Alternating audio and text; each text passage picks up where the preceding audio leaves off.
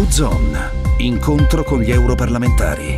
Bentrovati agli ascoltatori di Radio ventiquattro, da Silvia Bernardi. Oggi apriamo il dossier che si occupa delle relazioni con la Russia. In questi giorni a Bruxelles è in corso il forum Boris Nemtsov, voluto dal miliardario russo anti-Cremlino Khodorkovski. L'obiettivo dell'incontro internazionale è quello di creare un nuovo tipo di relazioni tra Russia e Unione Europea, a partire da un dato. Il settanta per cento della popolazione è a favore del rapido ripristino delle relazioni con l'Europa, un risultato, dicono, difficilmente raggiungibile a livello del Cremlino, interessato solo a prevenire un cambio di potere. Al contrario, a livello della società civile, la ripresa dei rapporti fra le due potenze è non solo possibile, ma di importanza cruciale. I nostri cittadini, hanno detto al forum, non vogliono questa posizione isolazionista e militarista da parte del governo. Ora, con il neopresidente Trump, ci sarà un cambiamento importante per l'Unione Europea e il rapporto con la Russia.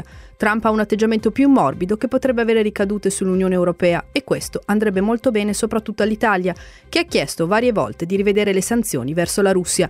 Ne parliamo con l'europarlamentare Stefano Maullu della delegazione con i rapporti tra U E e Russia, che saluto e al quale chiedo, da un punto di vista delle relazioni internazionali, cosa cambia per l'asse Europa-Russia con la vittoria di Trump? Beh, innanzitutto credo che ci sia un approccio decisamente più pragmatico e meno ideologico. Donald Trump ha, ha dimostrato di voler cambiare rotta rispetto a ciò che Obama ha fatto negli ultimi dieci anni, con i risultati disastrosi che abbiamo potuto vedere sia in Medio Oriente sia in Europa, soprattutto nei rapporti tra la NATO e la Federazione Russia.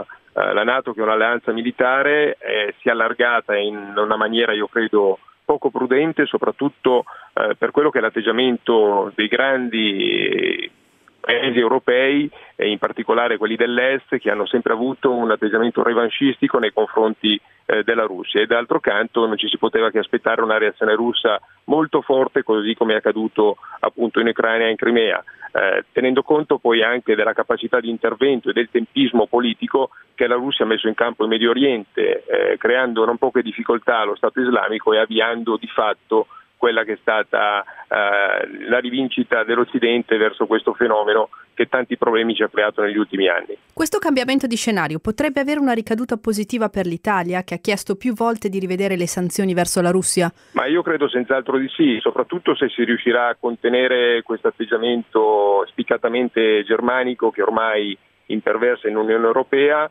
e che spesso ha dato luogo a porzioni di ambiguità da parte della Germania. Da una parte si sono Uh, sollecitate le sanzioni, dall'altra parte si è potuto dire che il Nord Stream, il famoso gasdotto, doveva essere completato. Eh, penso anche che da questo punto di vista eh, l'Italia debba riacquistare centralità rispetto a questo storico ruolo eh, tra Oriente e Occidente. U-Zone, incontro con gli europarlamentari. In collaborazione con Euronet Plus.